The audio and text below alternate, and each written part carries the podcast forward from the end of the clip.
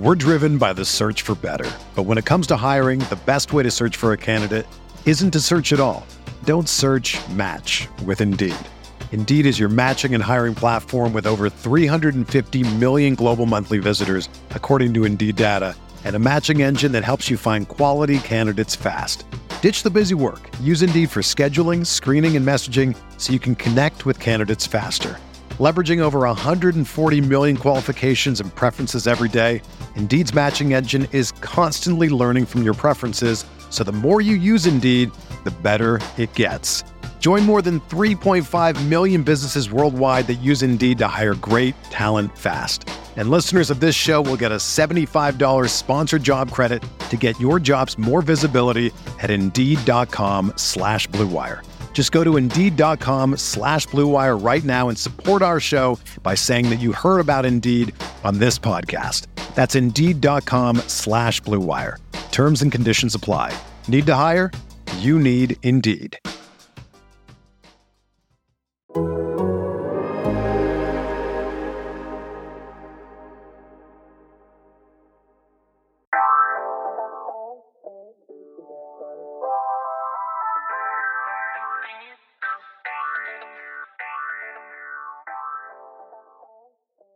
Welcome to the Seahawks Man to Man podcast, powered by The Athletic. Shout out to the company.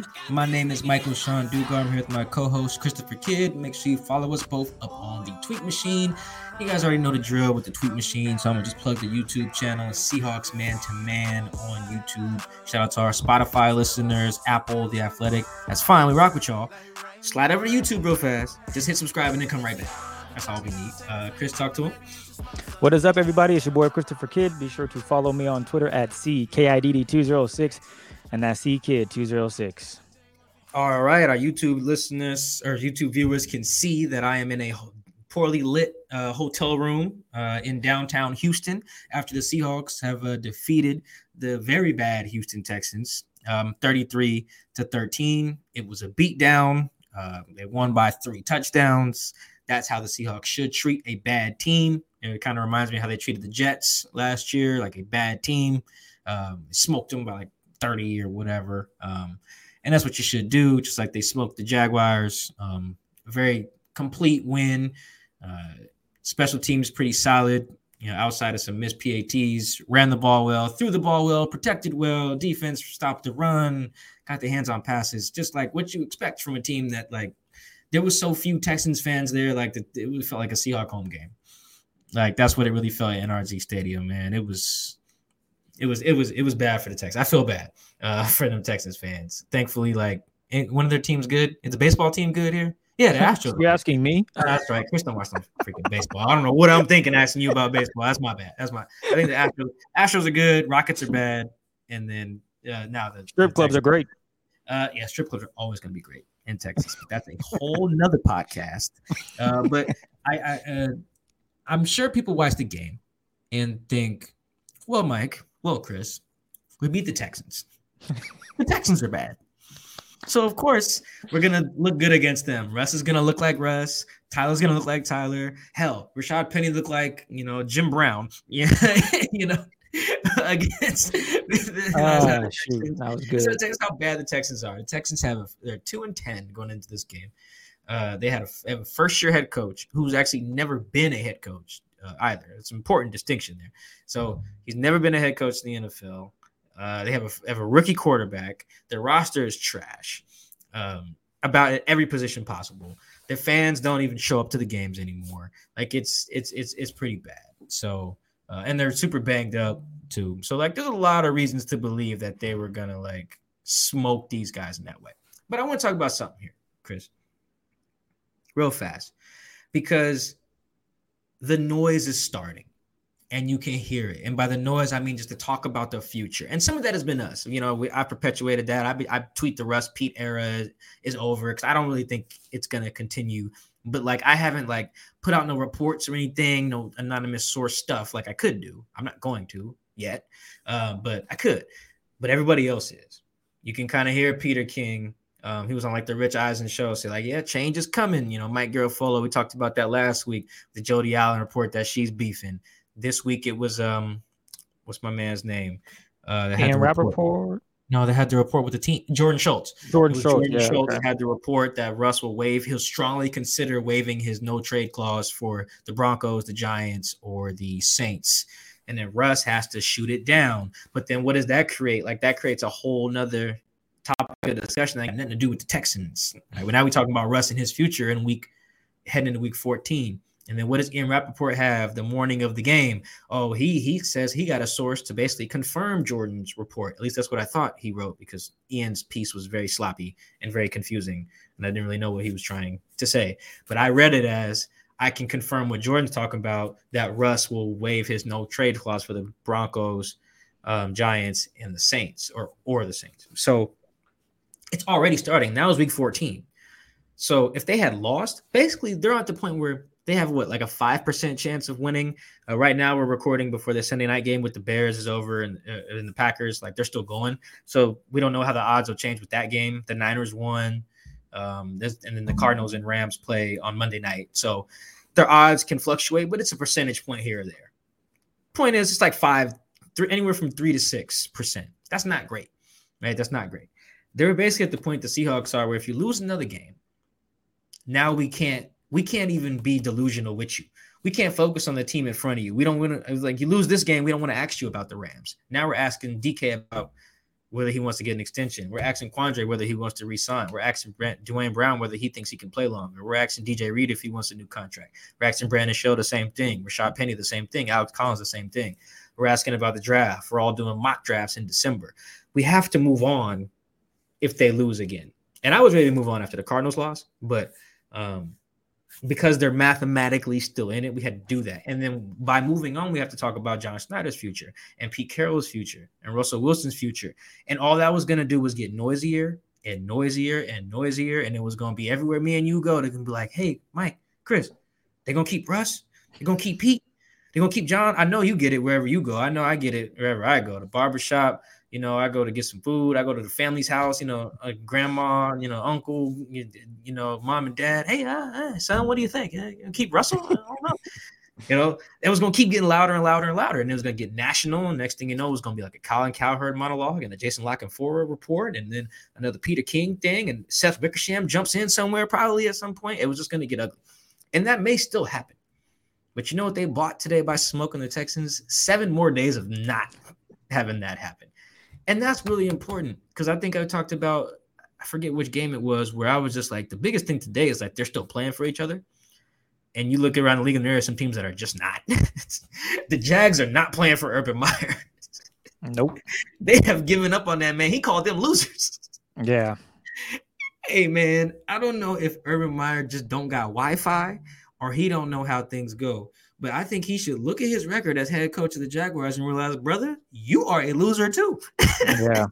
you got to losing, you're losing just right with us. They ain't score no points. And that's a team that's not playing for his coach. The Seahawks are still playing for their coach and playing for each other.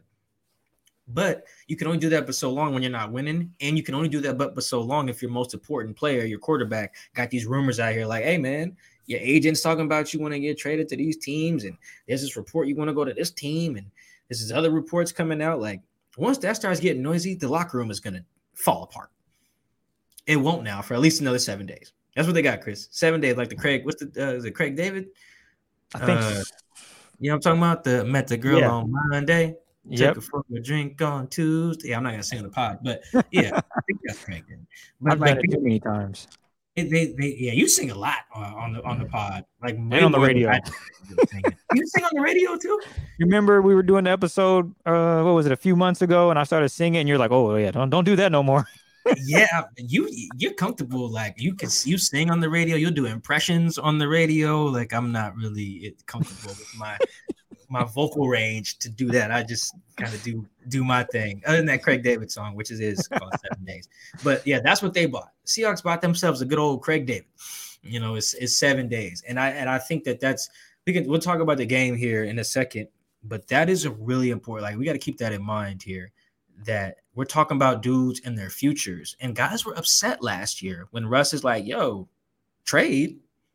Trade? What you mean? I re-signed because of you, fool. you know, like Chris Carson's like, yo, I came back to play with you. You know, Carlos yeah. Dunlap, like I re-signed to play with you. You know, Tyler yeah. Lockett, like I signed an extension to play with you. What's up with this? You, you, know, like what you mean trade and you want to go to the Cowboys or the Bears? What's up with that? You know, Duane Brown, what you mean you frustrated getting hit?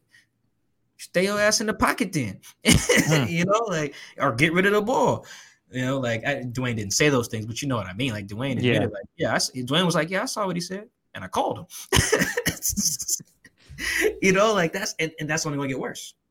If if you if Russ lets these rumors kind of build up, and you can tell like what stuff is coming from his people. So they won today to quiet the noise. They had to quiet that noise because it was gonna get it was gonna get bad, especially if they lose to the Texans. If they lost to this, like if they lose next week, it'll be bad. But it's like the Rams might win the Super Bowl.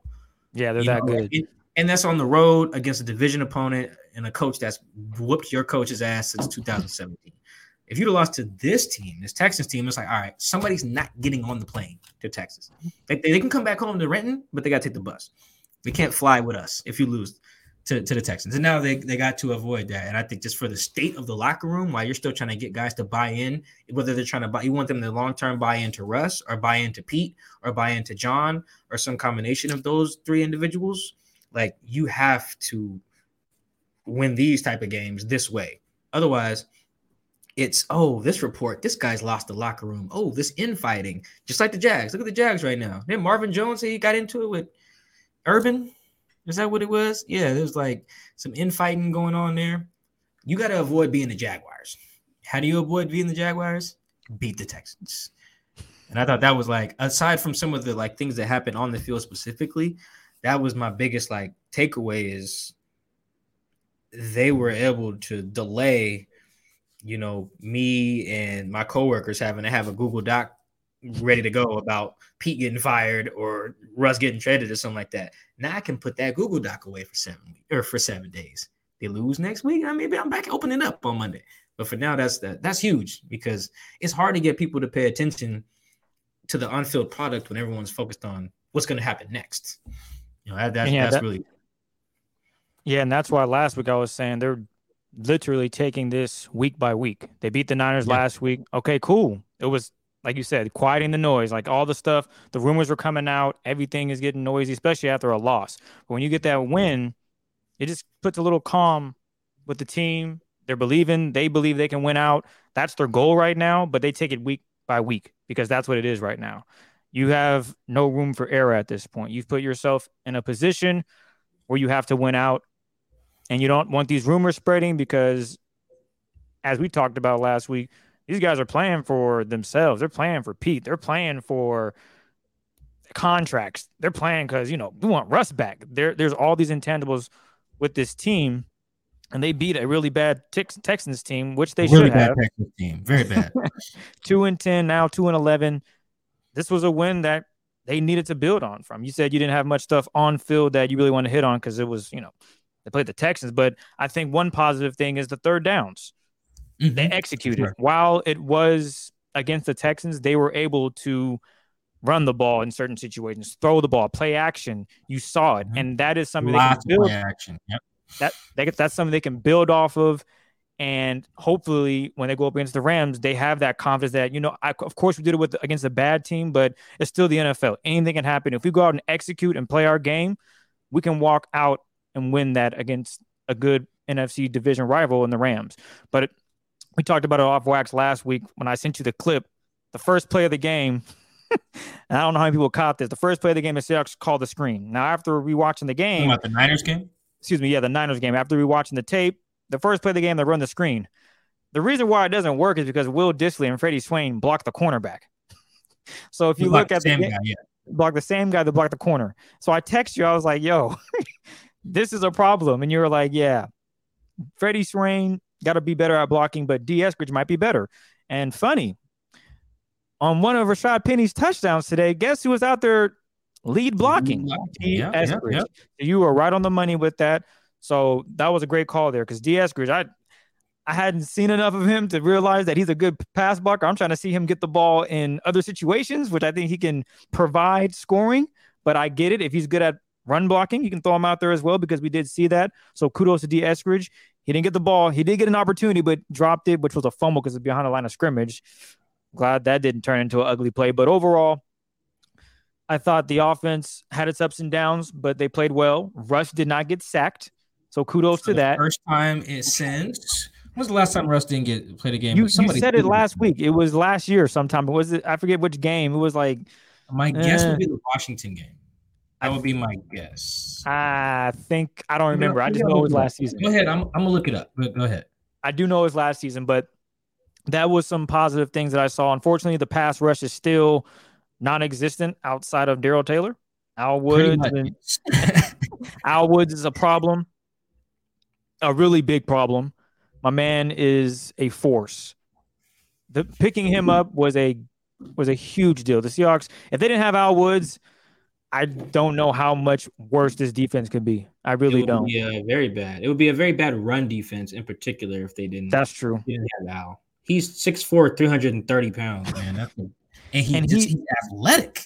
Yeah, we talked about it off wax. The play where he almost causes a safety, swims through, and he's right there. I mean, luckily Rex Burkhead, Burkhead makes makes a miss, but he gets cleaned up, and that's because of what Al Woods brings.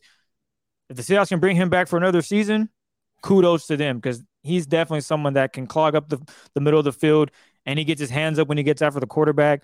But I'm waiting for this pass rush to get going. I at this point, I guess it's just Darrell Taylor, and hopefully they can blitz some guys and get pressure. But against Davis, David is it Davis or David Mills? I forget his It's name. I Davis. I had to look that up this week. It's Davis Mills. Davis. Davis So- yeah, yeah. I was really expecting the defensive line to really get after this guy and make it miserable for him. You know, Quandre gets a p- interception. That's the type of day I was expecting.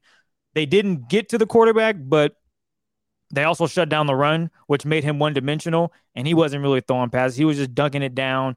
I think what in the second half, it was literally over and over. He kept giving the ball to Freeman, their backup running back, because Rex ended up getting hurt earlier sometime in the game. But for the most yeah, part, his thought average depth of target, like to quantify what you're saying, his average depth of target, so the, like distance from his Yep. receiver from the line of scrimmage, was about five and a half yards, which is trash.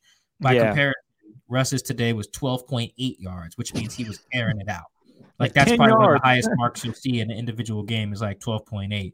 Uh, and yeah, uh, Davis was more than less than half, that, or you know what I mean? Like cut that in half and then some. So like yeah, he was dinking and dunking and not moving it, whereas Russ was letting it fly and completing it at a better at a at a good clip too. It's like Russ was like everything Davis would want to be. not. Russ was cooking.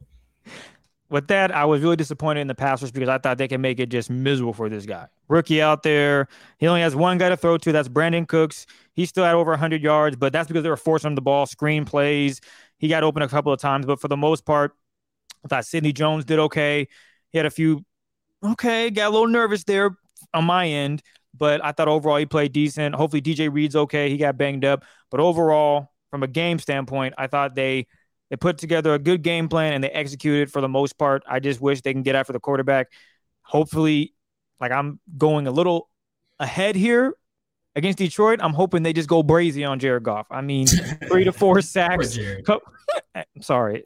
I'm sorry that I'm using it as a scapegoat for the Seahawks pass rush, but they need something. They don't have any kickstart. Like to Sunday's game against the Texans wasn't a kickstart for the pass rush. It was a kickstart for the entire defense that continues to play well in the second half of this season, but they still have one deficient issue or one issue, excuse me, and that's the pass rush, not being able to put pressure on your court on the quarterback.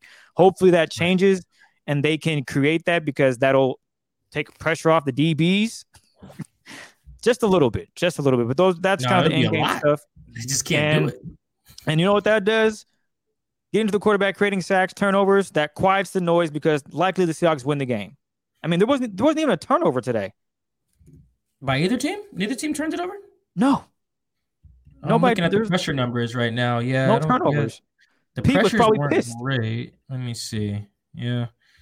The Seahawks had 14 pressures, it looks like. Damn, Darrell's good. He had what eight of them? No, he he had three, but he had oh, three I'm at gassing. 25 pass rush snaps, which is about it's two, that's 12%. 12% is a really good pressure rate. Um, it's like for comparison, Uh, Rasheem Green played 37 snaps as a pass rusher, so 12 more than Darrell, and only had two pressures. Because um, he had one with Al Woods. So um, that's a pressure rate of 5.4. So that's the difference between 12 and 5.4. So like that's huge a difference. Yeah, huge, huge, huge drop there. Um, and yeah, and that also quiets the noise. Back to your point earlier, all that creates quieting the noise of probably the inevitable, which is something being shaken up with the Seahawks organization. But uh, yeah, no, some shake. Wow, Alton Robinson continues. He actually led them in pressures with four. Um, on 28 pass rush snaps. Wow, that's really impressive. How bad was Carlos today? Because I know he only played a handful of snaps, and he only he was in coverage. I counted. Ooh, I think three. I think twice today he was in coverage. I mean, I could tell you his. I could tell you his his exact number. Shout out yep. to TruMedia. I can tell you today. Yep. Uh, coverage snaps. So Carlos played 25 snaps. Uh, seven of those were in coverage. So oh a, gosh. Uh, a little less than a third of the time. That is so disrespectful. He had 12 snaps as an actual pass rusher. Oh man. Uh, yeah. That um, man's been put. Hey man, you just you might as well just see if you can play linebacker at this point. Yeah, and he, well, he is playing linebacker. That's a problem. Uh, and he didn't have a pressure or a quarterback hit or a sack. Um, yeah, not not. I feel bad using him wrong. They ask, yeah, man, using him wrong, and he's not. It's not like a young guy they're trying to like convert. Man, he's in like year 12 or something. It's like, bro, he's coming off a really good season. The, damn that. He's been rushing the passer 13 years. years. Yeah. what you asking me to cover for? Why you asking me yeah. to cover Nico Collins in the slot? like, what are you talking about? Hey. Not why you signed me. No, I mean, I feel, but you're right, though. The pass rush is like the one thing that even when in a blowout win, they're still, I mean, even I guess the Jags, they blew them out. And I don't even think they got at Trevor Lawrence that much. I think their sacks were, I can't, I have to look it up, but I'm pretty sure like Ryan Neal had one of them on like a blitz. Like even that wasn't a particularly dominant pass rush day. And it is really uh, hard for me to like have a lot of faith in a team that cannot consistently rush the passer, man. That is really. And not to come off as nitpicky, but that's just one of the things they can improve on. And I'm hoping they do so very quickly because it again back to your earlier point it'll quiet the noise quieting the noise equals w's and w's hey you might just get a shot in the postseason who knows but you have to win week by week and not having a pass rush is not the recipe that you want to be successful uh, so no. hopefully yeah hopefully things can they can get something going uh, yeah, I mean, you can't, you can't, win with it. You can't win with a. Um, it's going to be really hard to win without a, a pass rush against good teams you can be some bad teams. Like the Niners, I don't think are a good team. Uh, I don't think the Cardinal. Well, the Cardinals are a good team. So who they who they beaten this year? They beat the Colts, who are a good team. They Green beat Bay. the Niners twice. I don't think the Niners are a good team. I know they're seven and six, but I don't think the Niners are a good team. Um, who else did they beat? Jaguars, trash. Texans, trash. I'm are you talking about the Seahawks or the Cardinals? No, uh, I'm talking about Seahawks are.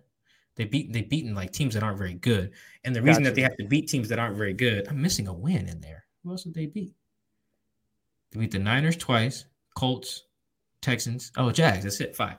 Yeah. Um, so they've beaten one good team in my mind. Um, so that's really not, you know, enough. And you know, I, I don't even think it's nitpicky. Pass rushing is very huge. you know, they invested in pass rushers. Well, they Chris, they won the game 30 to the 13. They, come on, you know, that's that's kind of where no, I'm looking fans, at. Fans know they, they, know to put stuff in context. They know how to put stuff in like, hey, you got to adjust for your uh, uh, opponent. Uh, I will I will add to the positives from this before we get into Twitter questions is that they this was probably one of the best games that the offensive line played, and mm, that Russ yeah. played with them. Um, because you know sometimes Russ takes a sack or something like that. That's on Russ. You know, hold the ball Russ does this every once in a while where he'll scramble out and instead of just throwing it away, he'll just take a sack right by the sideline. And it's like, bro, you're messing up your own numbers, right? These like my frustrated getting hit. Just throw it away.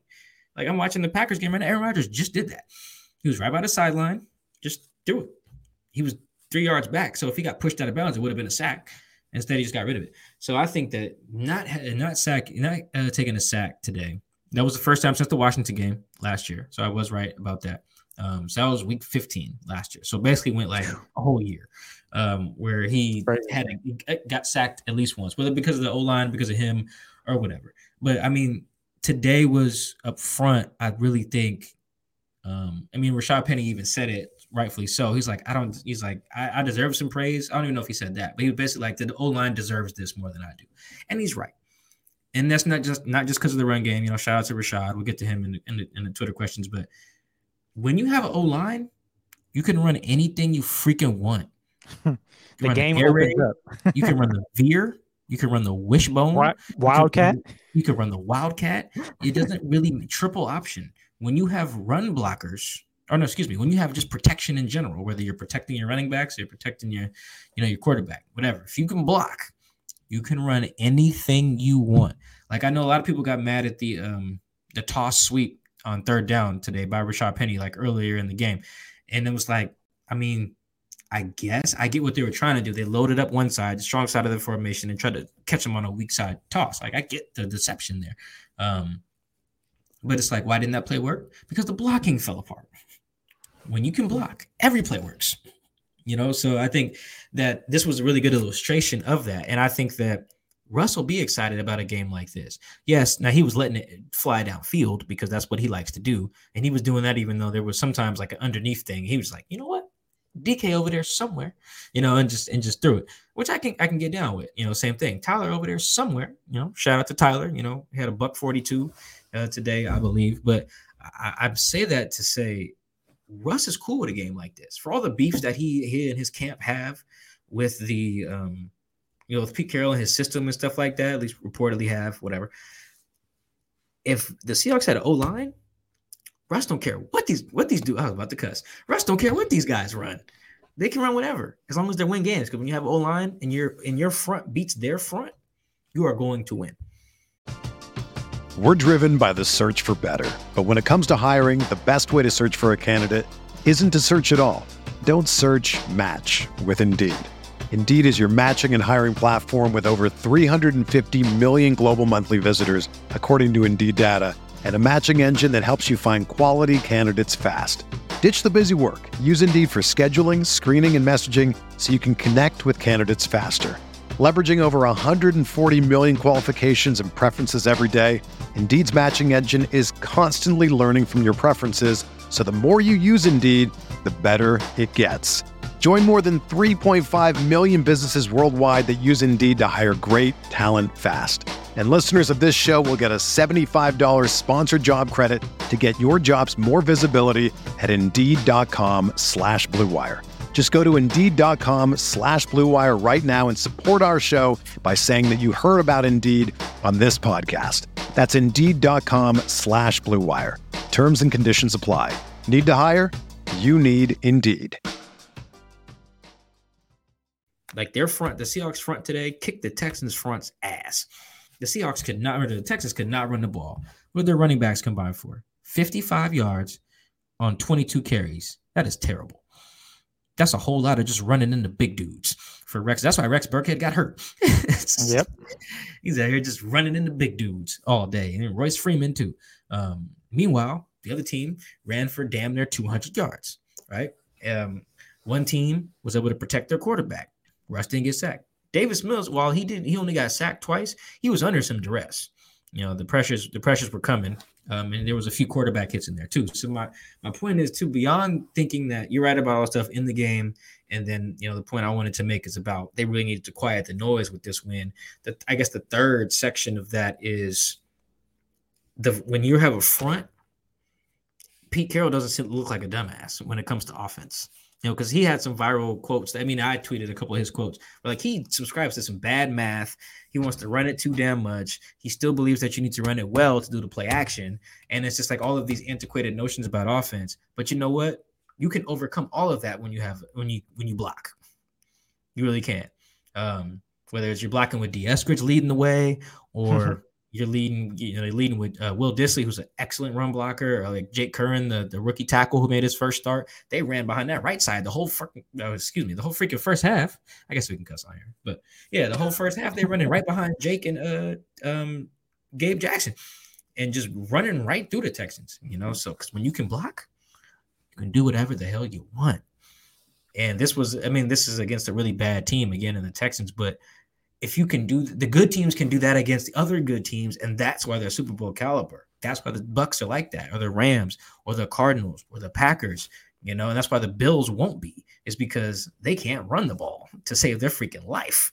You know, it's Josh Allen or bust. So I think that when I I'm gonna watch this game back, and I can't wait to do so. Well, I can't wait. I'm gonna take my ass to sleep when I land tomorrow morning. But uh, when I watch it, I'm just I bet you I'm gonna be so impressed with the line, especially Jake and you know even the interior guys. It just looked like like I know Rashad made some guys miss to uh, get his spring his big runs, but some of that like that dude he stiff armed in that first run, he didn't oh, get touched after he got the first down. Why? Because he had blocking and then he had D clearing the way. Because when you block, any play can work. Um, you know, there was a play, and I know everyone's been critical of it. I think we might have been right after the show. It was the D Eskridge Um, I think it was like a jet sweep against the Packers in like the third quarter, and it just kind of felt really predictable. And if you watch the play again, the Packers don't sniff it out. I think it's like Rasul Douglas just comes in unblocked because Alex Collins misses his block. So it's like you miss a block, every play looks predictable, you know. So yeah. I just think that uh, today's game, perhaps more than any in in recent Seahawk years, highlighted the important uh, recent Seahawk games at least has highlighted the importance of Russ and Pete can get along when they block. Maybe that should be the title of the damn show is that they don't the era don't need to end if these guys can can hold up. And that's just not the o-line that's you know the running backs the receivers you know, you know that's the tight ends. Everyone's part of the protection plan and the blocking schemes. But when all that works together and look here. Then they can beat beat everybody. Um, and i say that to say people probably see my tweet um, where I quoted somebody who was like, "Yeah, when we play our best ball, we can beat anybody." That's from Darrell Taylor, um, because he really feels that way. He was like, when the offense is running it like that and throwing it like that, and we stopping the run like we are, we can beat people. And he's not wrong. They don't get Seahawks don't get blown out. When's the last time they got blown out? You out last year? Somebody them out last year? I'm trying to think. I'll look it up. It's been a minute, I think.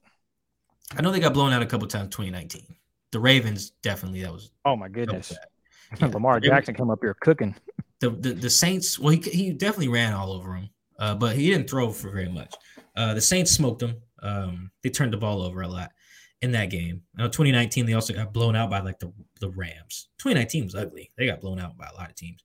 Uh, but in general, what do you consider a blowout, Mike? 13 points or more, or what? 17 or more is my. Oh, okay. So not this season.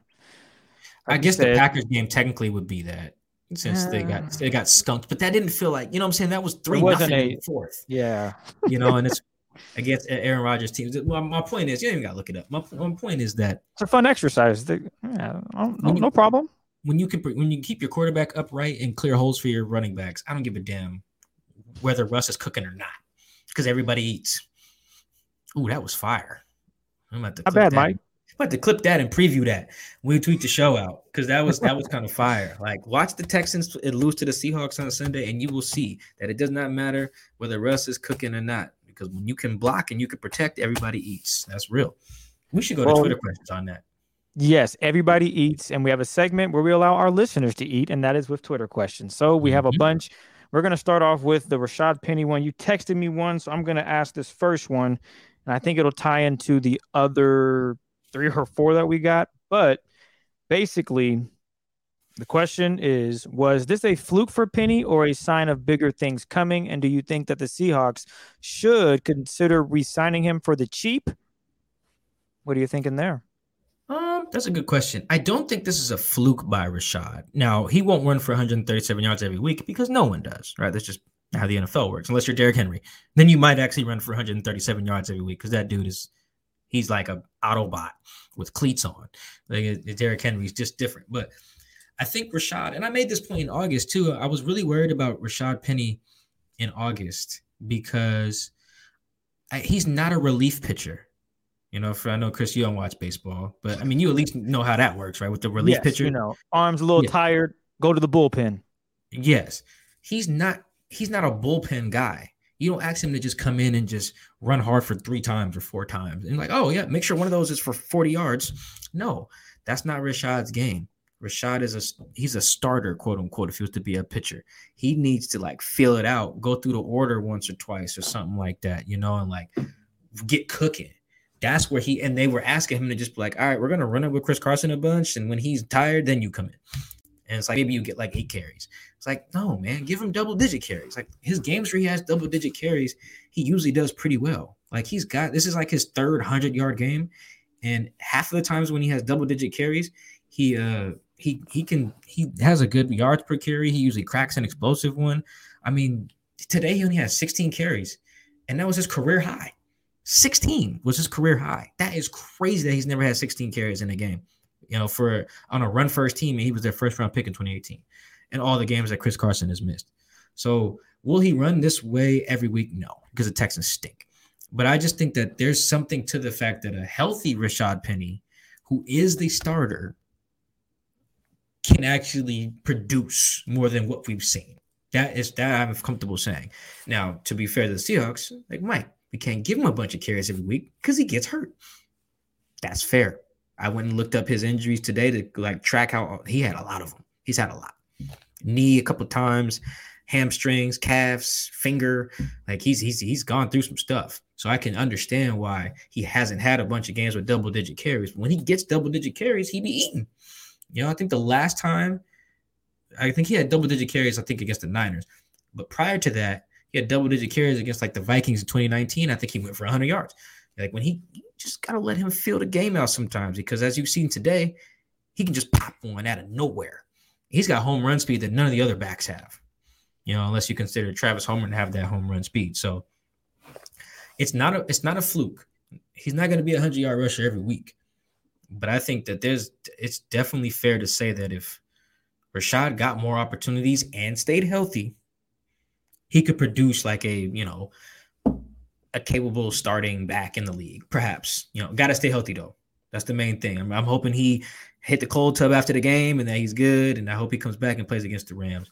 Um, and the final part of that was whether you bring him back on the cheap. I would need to see him stay healthy the rest of the season for that. And then, I just don't. It, running backs are just so banged up. You just can't be investing in guys if they're not available. No, the best ability is availability. And then one more. Could it be the game that we saw against the Texans, that type of style? Could that be enough to propel them into the postseason successfully? I mean, they're not going to play the Texans every week, so no. But uh, they, if they if you can run the ball, though, here's the thing. Here's the thing. Um, if I was designing an offense, I would say my goal would be be really great at a thing and be credible at the other thing. You know, like it, it, I don't really care whether I have a run first team or a pass first team. Honestly, I don't. I've I've become like a guy who's like doesn't care. But if let's say I was a great throwing team, I don't want to just not be able to run like the Bills. I want to still be able to run just into a credible way to the point where you have to respect my run game. That's where the Seahawks need to get to because Russ and DK and Tyler are so goddamn dynamic. Just respect our run game and we'll be cool. Had run game not even respectable without Chris Carson. This is the first time it's been respectable in a long time without Chris. I think the last time they had a 100 yard rusher, well, they had a 100 yard rusher that wasn't Chris against the Steelers. It was Alex Collins. Prior to that, the last 100 yard rusher that like wasn't Chris was, I think, might have been Rashad in that 2019 Vikings game that I'm thinking. So they need a credible run threat. If you do that, yes, they can make the playoffs. How would you say the defense did without Jamal Adams on Sunday versus the Texans? Um. Okay, this is when I need to watch the film right now. Um, I'm trying to see how many snaps Ryan Neal played. Uh, I can't see it right now, but I think I will. I will say this: Right, they tried to do a few of the things that Ryan does. Like I think the first play of the game, he did like a run blitz, you know, and got a TFL uh, with Al Woods or tackle for loss. Um, I thought that they. Um, it's it's tough to say initially. I just think that the the way that, from what I can tell, they adjusted their run defense a little bit. Like it was different than it was against the Niners to try to put more on the front seven. That would be my first like inclination. Um, I have to go back and watch it, but like they asked Jamal to do a lot in the run game. Like I was, I was talking to somebody who's like pretty familiar with the defense, you know, last week, and it was like, man, dog. It was like Jamal losing Jamal's a lot. We were asking him to do a lot of stuff, and we were kind of going back and forth talking about all the things they have him doing, you know, where they have him being like a robber in their cover one. They ask him to play man. They ask him to play deep, uh, deep single high. They ask him to play deep in the two high. They ask him to run blitz. They ask him to rush the passer. They ask him to, you know, stuff the run from the deep safety position. Like they ask him to do a lot of stuff.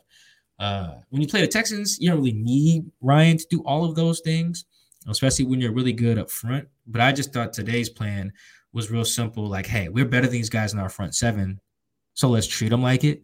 Uh, and then if we need to cover, we can cover.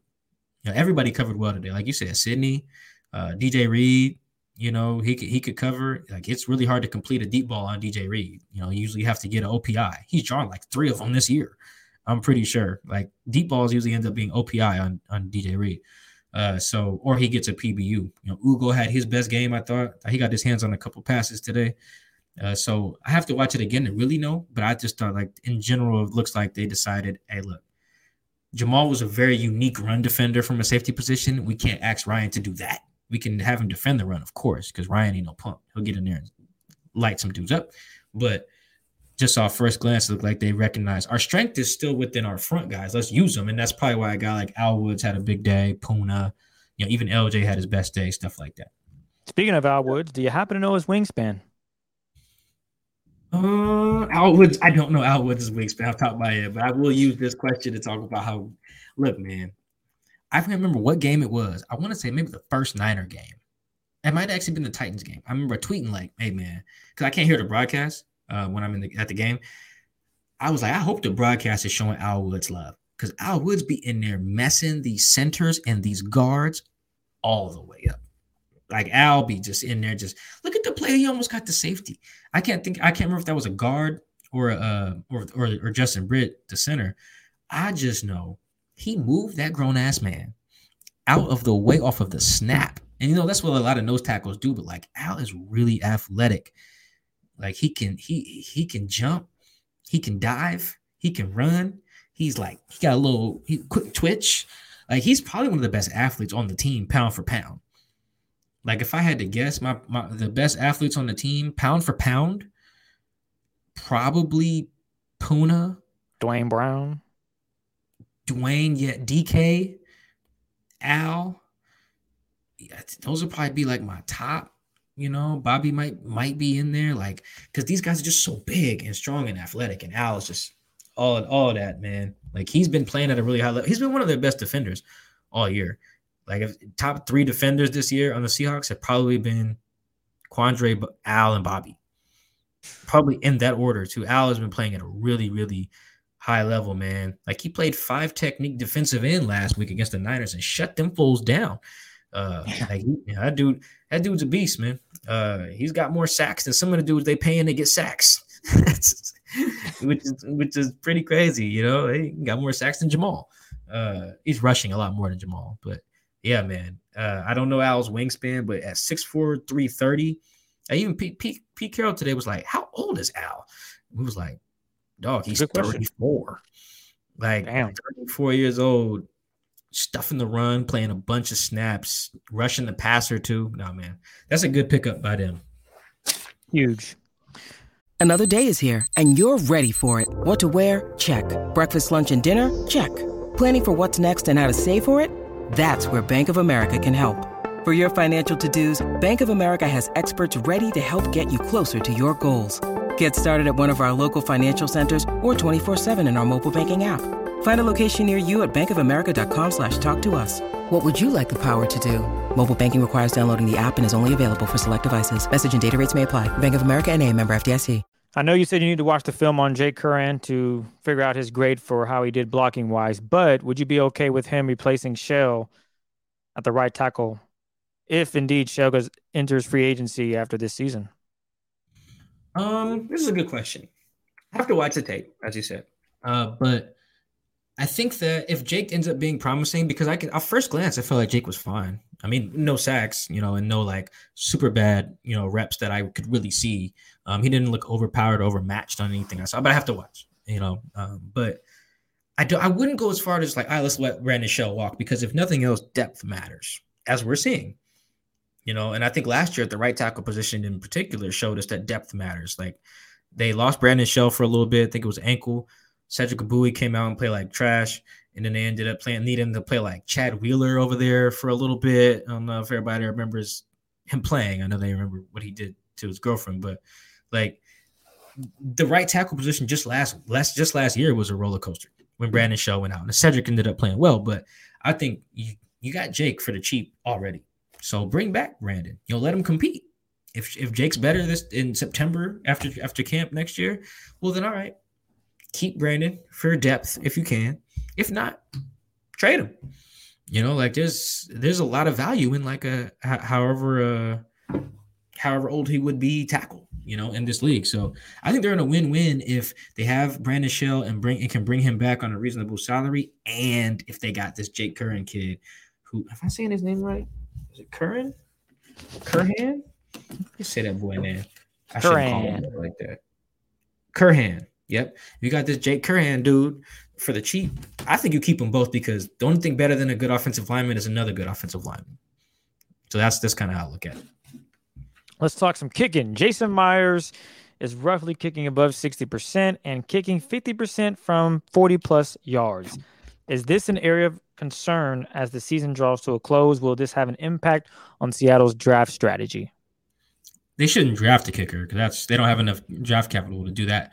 Um, but yeah, no, I'm worried about Jason, man. Like he misses a lot of PATs. I don't have this stat in front of me. I remember Corbin, Corbin Smith, uh, Sports Illustrated Maven, he was saying in the press box, he was like, Jason, like has the record for like most missed PATs or something like that. Maybe among active kickers, I'm not sure. Damn. But it feels like he just he just misses them, and it when you don't have a margin for error, that one point really matters, man. Like this was a really rare instance where a missed PAT didn't matter, and it was a really, really, really rare instance where missing two of them didn't matter. Seahawks games are weird as hell. How often does a, a missed PAT never come back up? It usually does. He got he got lucky there. And Pete Carroll kind of dismissed my question when I asked about it. And he was like, nah, you know, he's, you know, he's a good kicker. He'll figure it out. Maybe that's what he should say, but I don't know, man. Like I'm, I'm, I'm a little worried. Here's what I would do if I was the Seahawks. I would, you know, I know they dedicate, I think Thursday's practice or Friday's practice to a lot of situational stuff, you know, a lot of red zone, um, two minute. I don't do that stuff every day, but I don't know, carve out three minutes, whatever, five maybe, uh, every day of practice from now on, on two point two point plays. However long you're working on two point plays, usually add five minutes to it. Use the extra five on two point plays, and just try them out during the game. You know, let's say you score first. You know, on your first drive, you're up six nothing. Just try it. It's really inconsequential early in the game, and if you get it, you learn you get a lot of info how teams are defending you, what plays work, blah blah blah. Because um, right now, I think they're one for two on two points uh, maybe they, they lost the Washington one and got the one uh, today. So I, I, think that that's what you got to do if Jason's going to continue to not be reliable at a time when you just cannot. Every point matters. I think that's just. I'm, it's not even from a never kick standpoint. It's like, bro, like you said, they have no margin for error. They can't lose. And you know they're going to play these one score games going forward, even against the Bears or Lions. Those could be one score games. Uh, don't so say that. If, your if your if your kicker can't reliably make PATs, man, then you gotta you, you got to adjust and start going for two. I feel like if the Seahawks make the postseason, Pete stays around. But if the Seahawks miss the postseason, it's likely he's gone. Is this a fair assessment or is, am I dreaming? And also, how much trouble is the defense in, if any at all? I'll answer the Pete part first because I do think that's important. If they make the playoffs, remember, guys, we're talking about like 5% here. Like, they're remember I said they bought seven days, not seven weeks. they're probably still not going to make the playoffs, right? And there's still probably going to be changes made. And even if they make the playoffs, right, and they're the seven seeds somehow, and they have to go to Arizona, you know, or Green Bay or something like that, we kind of can figure out how that would probably go. And if and if the OC got fired after 12 wins and Russ damn near demanded a trade after 12 wins, I don't think everybody's just safe after nine wins.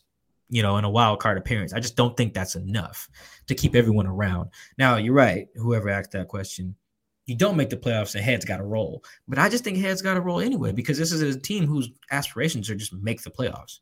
That's not what these. That's where teams like the Raiders are or the Bengals you know, like trying to of another team, you know, the Falcons, maybe Panthers. No, the Seahawks like win a championship, and they're not going to do that this year.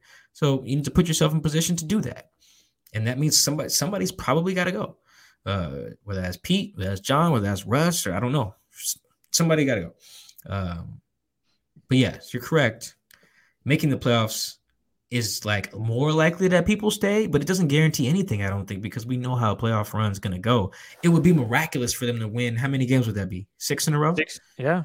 That would be six this- games in a row Yeah. to to to make the postseason, and they would need some other teams to lose, lose. along the way. I don't know how much help they got today. I'd have to look at some of the Uh, not scores. much because they needed the Niners to lose today. Yeah, yeah, exactly. And they probably needed Minnesota to lose on Thursday night uh, as well to Pittsburgh. So um, they probably yeah, it looks like they didn't get a ton of help. So they're not like in a great spot, but I just think that as much as I think making playoffs will make everyone feel a lot better, it doesn't guarantee anyone's job. I don't think. Were the Texans that bad, or did Adrian Peterson possess, through some spiritual or scientific means, the body of Rashad Penny? Ooh, I'm gonna come back to that because I remember the last question also asked about the defense if the defense is in trouble.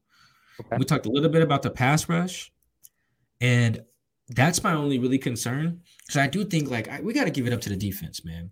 Not only have they been playing pretty solid, I think they're like a top five scoring defense now, depending on how this uh, Packers game goes, I believe, because it's still not over at the time we're recording.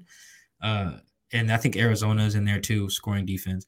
They're like a top 10 run defense and a top five scoring defense, despite the offense being garbage for the better part of like a month and a half.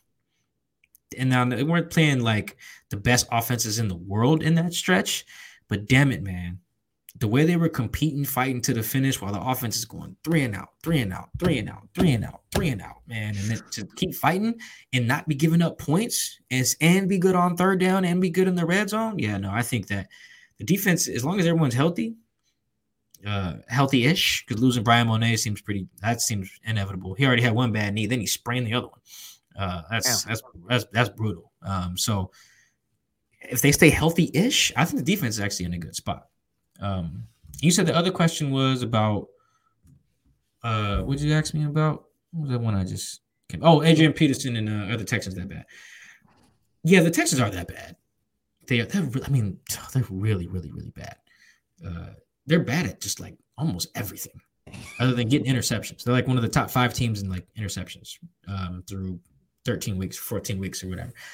Um, but I do think with the with like how they ran the ball, that really was like I talked about earlier, a product of opportunity, man. Just like Carlos Dunlap said last week, more opportunities equal more results. Rashad Penny is the same way, man. Give him the ball, let him get warm, and he can go. You know, I think Alex Collins is built different. I think Alex, you can give him like four carries, and he might give you 20 yards on them four. Now he didn't today. What did Alex do today? Uh, He had a rough day. seven carries for seven carries for 16, which is awful. Uh, but you we've seen games where Alex will get like four carries, and then yeah, he- oh, Alex had 20 yards on four carries. That's like a good little, you know, popped a couple, made a guys miss, made a few guys miss. But I think what really happened is the Texans are bad, and Rashad benefited today from, you know, a lot of a lot of opportunities, more opportunities than he's used to getting. If the Seahawks lose to the Rams and Cardinals in these next few weeks, will Pete's seat start to really heat up? I think it's already warm, man. They were three and eight. Like they've rattled off a couple. Three and eight, dog. Lost at home to Colt McCoy with no D hop. The seat got hot right then. Like, You know, had the seat warmers all up on it. Anybody who ever drive a car with heated seats, that was Pete, but just hot. You know, you know that's that was him, uh, and it's okay because his team won two games right after that. Maybe they win a third. Uh, but yeah, if they go, what would that record be? Um, if they were to lose those two, it's basically going two and two the rest of the way. So that's seven and So- ten. Yeah, Not I think seven, seven and ten gets you to you sit Pete, you sit Pete down, you sit John down, you sit Russell Wilson down. If you're Jody Allen, that is, and you say, "Hey, look, we figuring this out, or somebody's going. Something has to change." And I still think something has to change, uh, whether they beat those guys or not. I just think that the reasons that they would, let's say they go nine and eight, the reasons that they went from twelve and four to nine and eight, besides Russ's finger, are problematic. And I don't think it's just, oh, we lost Russ for three games or whatever. No, no, no, no, no. It's deeper than that. And Jody knows it's deeper than that. That's why Mike Garafolo said it was deeper than that. You know, even if he tried to backtrack a little bit of that report. So, yeah, the seat will get warm. But I honestly think it's warm anyway, just because of why how the Seahawks got to the point where nine and eight is a successful season. Think about that. It's a trash season. But that would be viewed as a successful season now. How do we get here? The answer to that, how we got here, is why the seat's going to be warm regardless. If you have to trade one wide receiver this all season, are you picking DK or Tyler Lockett? I don't want to trade other guy, to be very clear. But this is the question that we did not create. So uh the, the guy I would probably pick is, is DK just because he's going to get me a really high pick. Um, and the way that receivers have kind of been set up in the draft, there's just these studs every year, man. I mean, dog, if you just only drafted the next dope kid from Bama every year, it feels LSU like maybe. Making, yeah, LSU and Bama are making carbon copies of the same dope ass receiver every year. It's the same dude in like a single digit jersey running wide open through the SEC every year for like the last like five years, from like a uh, Amari Cooper to uh, uh, I guess I think Julio's Bama too, but I think he was a little earlier. Uh, yeah, he was. He's like 2010. But like to Jer- uh, Jerry Ja'Marr Jeudy, Chase. I think is a uh, is Jerry Jeudy uh, a Bama guy, I believe. I think so. I know. I know Ja'Marr Chase is LSU, right? Yeah, then the D- DeVonta Smith. What's the kid there now? Like Jameson Williams. Uh, what's the other kid? Jalen Waddle, um, Henry Ruggs. You know, like I swear they just put dudes. If you just only take the next dude from Bama or LSU, you know, Ja'Marr Chase, um, you know, uh, you know, J- people like Jarvis, Odell. I'm trying to think, we're missing an LSU guy too. Where's Tee Higgins from? Is he from one of them schools? What about Jefferson? He's at Justin Jefferson. That's the other. Justin Jefferson might be a top five receiver today. He's, he's, nasty. That kid is disgustingly good. Oh, I think Tee Higgins might be Clemson. Uh, yeah, he is. Uh, Clemson also putting good receivers in the league. So yeah, I think there's a world where if you had to like gun to your head, Mike, trade one, I'd trade DK, and then I just draft a kid at like pick 15 or whatever, and that kid might be, he might be a stud too, like right off the bat. So yeah, I don't want to trade the guy. Very clear. But whoever asked that, I'm doing y'all a favor, answering your question. Your percentage in the Seahawks making it to the postseason after the Niners victory. After the Niners victory? Mm-hmm. Not high. Um I would say, yeah, probably like two percent, three percent. I'm along for the ride. I'm willing to have fun as long as they're winning. You know, guys want to talk to me if they're winning. You know, everyone's smiling, dap me. Hey, what up, man? You know, I saw Shane Waldron in the hallway. He's like, ah, what up? You don't do that when they lose. you know, I saw Chad, I saw the running backs coach Chad Morton um, in the hallway after the game today. He's like, ah, yeah, what up, man? Dapping well. You don't do that when they run for 15 yards. You know, no, they ran for like 200. So yeah, it's, it's, love. So I hope they win. But let's. I'm just trying to be realistic because I think the Rams and Cardinals, as we're going to see Monday night, uh, at you know, where we're recording is Sunday by Monday night, people are going to see those are those are those are different caliber teams than what the Seahawks are putting out right now. Maybe that maybe the Seahawks put together their best game in the world against the Rams next week, but as currently as as right now it stands, those two teams are on a different tier, and that's why they have a lot more wins. They have better point differentials. Um, so, yeah, I'm probably like three percent, or something like that, four maybe. I'm glad the Seahawks are winning, but is it good for this team if they don't make the changes that are needed for this team to be a contender in the future? They should have some of these conversations after that Dallas playoff loss, but winning delayed the inevitable. That is this season. Uh, so never root for your team to lose. That's just stupid. I'd never do that. I would never do that. Like, you don't need the high pick or the first pick or whatever, like to draft. You know, like sometimes the star is pick six. You know, sometimes the star is like a Steph Curry, whatever pick he was. You know, like you don't, you know, Damian Lillard six pick. I know I'm using the, the NBA, but like the Jags had the top pick. How'd that go? The Bears, the Bears had like pick 15 or something like that or whatever when took Justin. You know, like I just don't ever don't ever root for your team to lose. Uh, and also the other part of that is um, if we're not even talking about draft status, I just think that from what I said earlier, root for the team to win because I think even at nine and eight, no one is safe. Like root for them to get, go nine and eight, make the playoffs, and see if they can make a run. And if they fall short, okay, I think heads still roll. You know, so yeah, winning is fine. Losing stinks.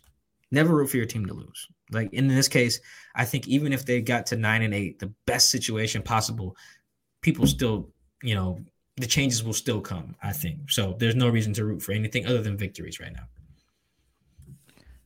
Since you brought up a little bit about the draft, I'll get to this question regarding all that. Do you think taking Pete out of the draft room and letting John do his thing with whoever he wants to help him could be a power sharing compromise, allowing all three, Russ, John Schneider, and Pete Carroll, to stay around for next season?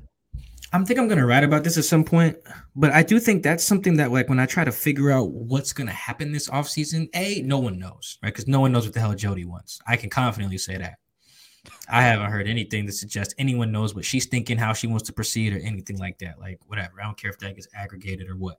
I'm very, very confident in that thus far.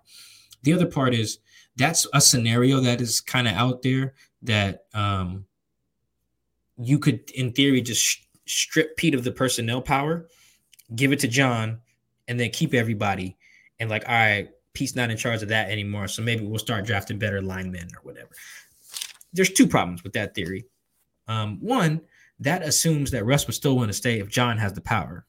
Um, we he could not like John either. You know, he could not trust John to build a team around him either. That could be true. Uh, we don't know. The second part of that is Pete took this job almost exclusively because he would have that power. Is he willing to, after 12 years or whatever, give that power up? That seems very, very, very unlikely. So I think those are the two holdups you run into with that scenario. Though I, I think whoever asked that, you're not on the wrong track. There are other people who think that that's like a possibility till you promote John to football president ops or whatever, and you just make Pete the coach. You know, I think Mike Holmgren had a similar situation in 2000 when he went like six and 10 maybe, and he was like, "Hey, dude." You can't be the GM no more, and then he stayed and you know ended up going to the Super Bowl as with him as the coach. So I think that it's fair to wonder if that's an option, but I just think the situation is so unique in that if Russ is still like, I don't care if John drafted, he sucked too. Get me out of here. That's possible. Or for Pete to be like, over my dead body, I run the personnel. You know, I think those two situations are legitimate hurdles that you'd have to clear for that to, you know, for just removing Pete's power to be a viable strategy. Is there a chance Rashad Penny resigns with the Seahawks for cheap? And which position group needs the biggest splash upgrade next offseason?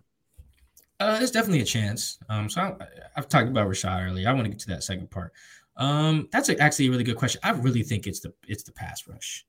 Like the edge needs to be better. You know, I think that's where you can get. That's where you need the the splash if you're gonna make one. Uh, I think, and I think you just need to if you're gonna have this like bare front thing where you run three defensive tackles out there and stuff like that, which is fine. I'm cool with that. Then you need to get stand up linebackers who do that you know, mm-hmm. more Von Miller, Clay Matthews types and less like Cliff Avril types. You know, if that's what you want to do, because you can get pass rushers who do that. Like Micah Parsons is like that. He's a stand-up rusher. You know, he's a beast. He's built for that scheme. You can do that. I just don't think they have the guys doing that now. They got, you know, exactly. Ben Mayowa guarding Najee Harris on the goal line and stuff like that. you know, so I just think that if you're gonna keep this scheme, you overhaul the personnel you could go back to it more like the scheme they used to run before, like four three type of thing. You could do that. If you do that, then I think the the position that you really want to upgrade still is up. There's the O line. You got to just change the O line. I think they had a good day today, but in general, they just haven't been good. You know, not consistently. So, of all the position groups, like we talked about earlier, that's the biggest one because if you if they're good, everybody else in the offense is basically good if DJ Reed is out and Heslop is out, Jones and Austin will start. But who backs those guys up? Uh, okay, I'll keep this one short because I want to shout out what's his name. Uh, the starters are DJ, Sidney, and Ugo. Right, those are the three starters. Their backups are John Reid. He backs up Ugo, and then Bless Austin and Nigel Warrior back up the other two. I think that's my understanding of it. I'm not a big prayer person, but like you know, con- I don't condolences. He's not dead, but like I definitely just a shout out to Gavin Heslop, man. I felt really bad for him. You know, I didn't watch the uh replay of him get hurt, but I just felt really bad, man. Everyone tweeting me, telling me his legs broke. That, hurts for that young guy, man. Um, but yeah, that's that a depth chart looks. I think DJ Reed's gonna be okay though. Like DJ Reed just came out at the end because like we up 30 or whatever or 20. So we don't need to put you back in. And you see why his replacement come in, break his leg. So I, I, think DJ should be okay. He's a tough cat in that regard. Um, but yeah, they'd also be just screwed if their starters were like Bless Austin and like Nigel Warrior, or Sidney Jones, or something. So uh, hopefully DJ's okay, and hopefully Gavin. I think he's staying here having surgery maybe in Houston. So if that happens, man, I hope that goes well because that was that sucked to see, man. I, I legitimately felt so bad for him uh, watching that. Why is DK often getting bullied on jump balls when crowded? Or is it just me? Often he seems to miss time his jump or gets thrown off by some contact. Yeah, and we talked about that in the preseason that like high pointing passes is the next step for DK. And it always it was very clear after watching him for two years. Yeah, two. Watching him for two years, it was like, oh, dude, once you start high pointing passes, it's a wrap. You know, I tweeted that after the um he caught that one up for Shaquill Griffin against the Jags. I was like, yo, if you do that right there, boy, ain't nobody gonna be able to stop you. He just doesn't consistently do that. Uh, and that's fine. He's still a great receiver, probably like a top 10 guy at this point, you know, uh, maybe, you know, right outside the top 10, maybe he's really, really, really, really good. But that's just one of the things he just doesn't do very consistently. And he can, like he did it against Shaq, you know, he sealed the Eagles' victory in the playoffs or the win over the Eagles in the playoffs in 2019 on like a 50 yard heave that he went up and got. So he can do it, but I'm with the person who asked that. I just don't think that that's something that he's repped enough, you know, with the contested part of it. Like he does it pregame and goes up and gets in shirtless and all that. But I think he's got to start repping that with people draped all over him um, because he's built like an AJ Brown or Julio who can do that. You know, Calvin Johnson, he's built just like those guys. But they had that facet of their game. You know, even AJ at a young age has it you know, where he can go up and just moss guys. You know, Mike Evans, you know, same thing. I want to see that from DK. And I just, I, I don't know, maybe it's reps. I have to watch all of them to see, but that's my first thought is just, you just got to rep it more with guys making you uncomfortable. It's like how basketball players rep going up and getting pushed, you know, to fight through contact. Same thing. Like I, I think DK has probably got to rep that a little bit more because once he gets that in his game, boy, I changed my answer from the other question. You can get Tyler up out of here if DK is going to be high pointing passes. Why does it always have to be slow starts every game and it make you think? Could the Seahawks lose? I'm going to rebuke the notion of this question respectfully. The Seahawks scored on their first possession, they scored on their second possession, then they punted, and then they scored on the third possession. So this was the opposite of a. Slow. This was like the most normal Seahawk game ever. There was nothing weird.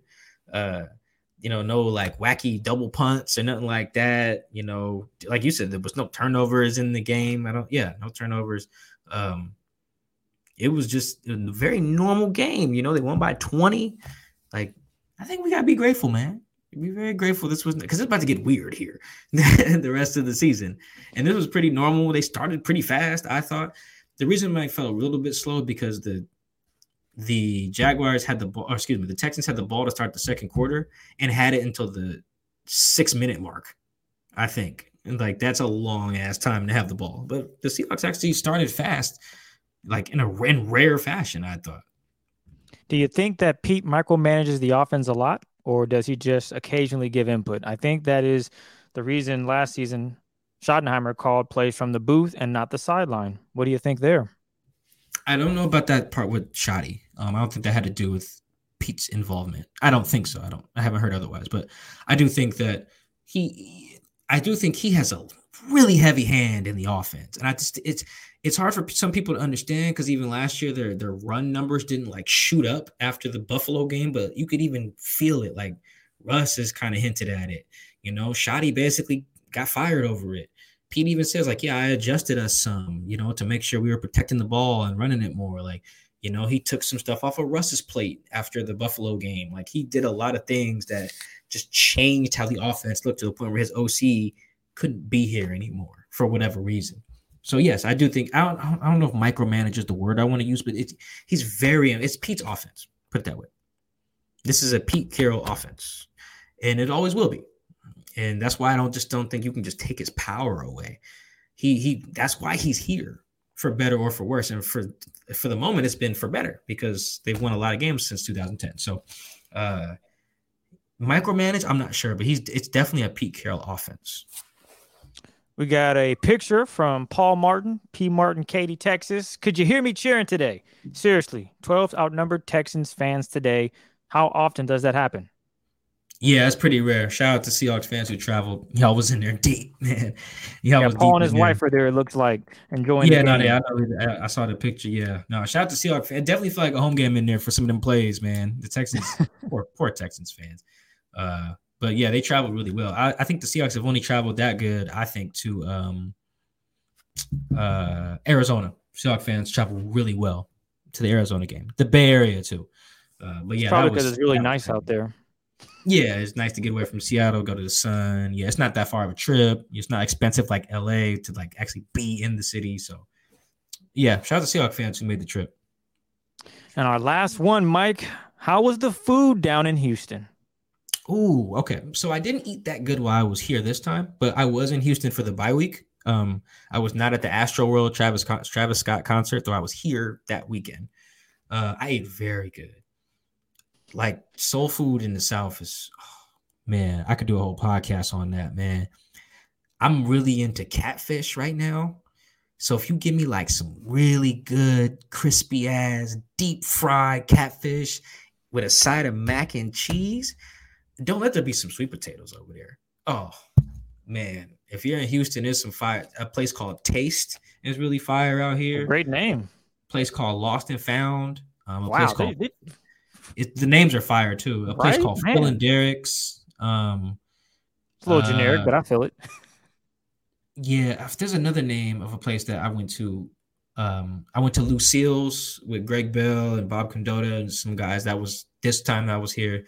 Uh, so yeah, no, so the, the, all the southern f- soul food has been fire. Like that's, I would gain so much freaking weight. I'd look like Al Woods if I lived here for too long, man.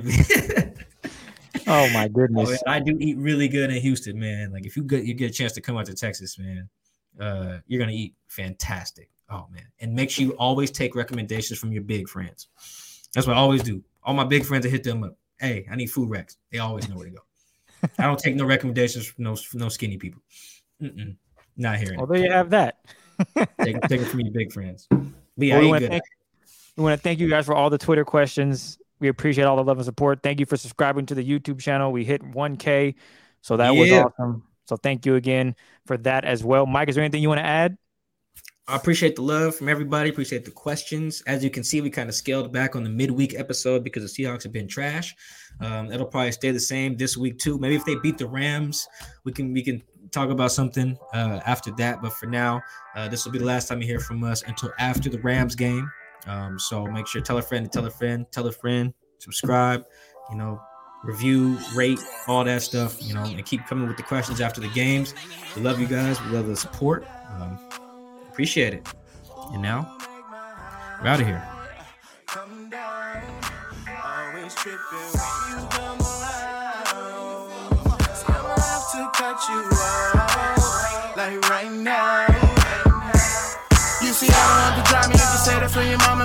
Some. And marijuana, I was loving you good. The vibe was straight, you a couple of things, and they.